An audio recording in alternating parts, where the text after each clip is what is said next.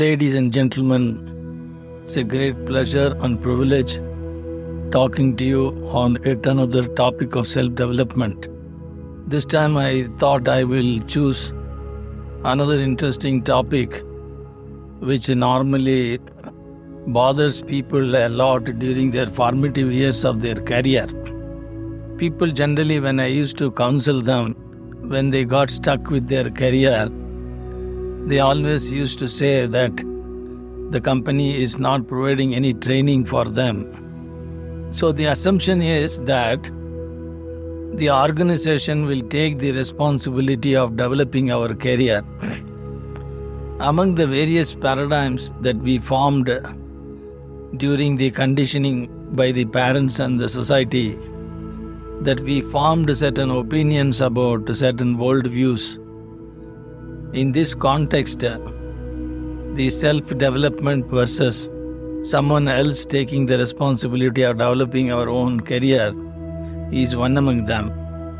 If you really look at where this paradigm is coming from, right from our childhood, parents took all the decisions in terms of what is the food we need to eat and what kind of a dress we need to wear and which school we will have to study, what subject we will have to choose, and so on and so forth.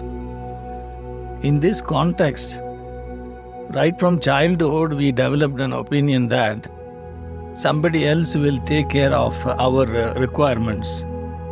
And the same thought process continues even during the course of our uh, professional career. I think most of the cases in India, particularly in the southern part of India, the parents always feel that their son or daughter should either become a doctor or an engineer. And of late, the concept of computer engineering has become a mental obsession in the society. And uh, recently, the statistics shows that the average income in Tamil Nadu, which was once upon a time less than 2,000 or 2,500 rupees, now it is about 33,000 rupees, which shows that the socio-economic conditions have significantly improved over a period of time because of education as well as in making right kind of choices for their employment. While this is a good news, the other part is when somebody gets engaged with an employment, with whatever may be the salary, they always have an expectation that they should grow significantly in terms of their earnings. One of the complaints many of the employers have brought about during my discussion is that their employees are not uh, loyal to them or probably they any moment that they put down their resignation and then move away one of the aspects in the software industry they used to say that the hr managers go to the food court where many of the software engineers come for their lunch and then they try to poach them with the result that the software engineer who gone for a lunch is uh, merely sending his uh, ID cards to somebody and then informs the company that he is already left. I think the current civilization, you may probably like to call it, has its own uh, paradigms and worldview. There's nothing right and nothing wrong in this.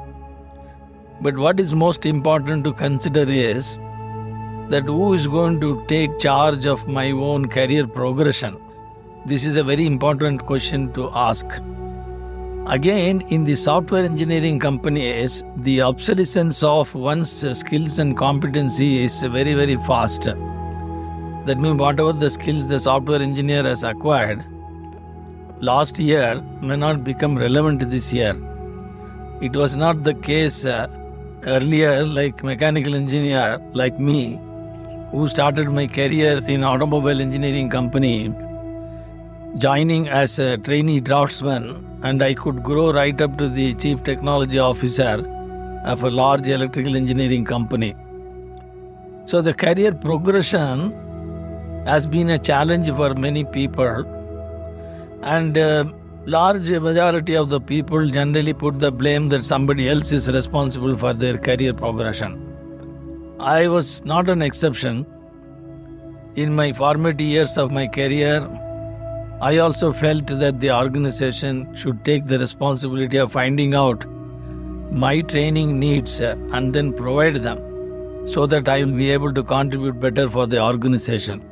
In my own case, although I spent a significant amount of time in the training center on many competency building areas, but my career progression was not uh, that rapid till such time I took charge of myself and then started examining what really matters for my career progression. One of the aspects I found was my own attitude. And some of the HR specialists they say that it is the disposition of the people. So attitude is a difficult concept to explain, but it is nothing but uh, our world view, how we are looking at the world and its opportunities. So most of the cases people generally feel that the outside ourselves, uh, someone has to take charge of our own progression, they generally don't have the right kind of attitude, and I was not an exception. So, this went on for a decade, and then subsequently, I realized that I cannot expect someone else to focus on me and then figure out how they can progress my career. So, when this dawned on me, after a decade of my initial career in automobile industry, I realized that I should take charge of my own career development as well as the career progression. So rest of the years have rolled by with a significant amount of uh, progress in my career advancement, moving very rapidly in the organizational hierarchy till such time I became one of the strategic leaders of the company. At the age of 49, I realized that it's a time for me to give back something to the society, not waiting for the retirement.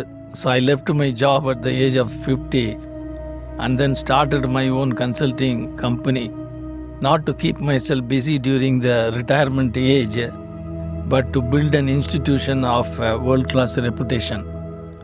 In the last almost 24 years, at the age of 72, still I'm developing my own institution, which has become a global consulting company with all my offsprings uh, stepping into the business and uh, taking over the baton from me. So, what I found in summary is that you have to become the captain of your own soul and not to wait for anyone else to come and uh, address our own career progression. I think we need to challenge all the paradigms that we have formed in the social conditioning and then take the right kind of a path that will uh, dramatically make our own life more meaningful. Lastly, I wanted to recommend that that reading books of uh, different kind of uh, motivational and inspirational authors is a very important habit one has to form when you read a book, the author is really in a non threatening form, giving us some kind of uh, advice directly or indirectly, which often gives a spark, uh, which is really transforming our own being over the subsequent years of our life. So, those who do not have the habit of reading, they need to take up this very seriously. I hope that this session has given you some kind of a perspective of how to shape your own career. In the future episodes, I would like to share some of my other thoughts or other experiences or other mistakes I have committed in my life, which may be of uh, value for some of you. Thank you very much for your patient listening and continued patronage. Look forward to talk to you more and more on future episodes. God bless you. Take care.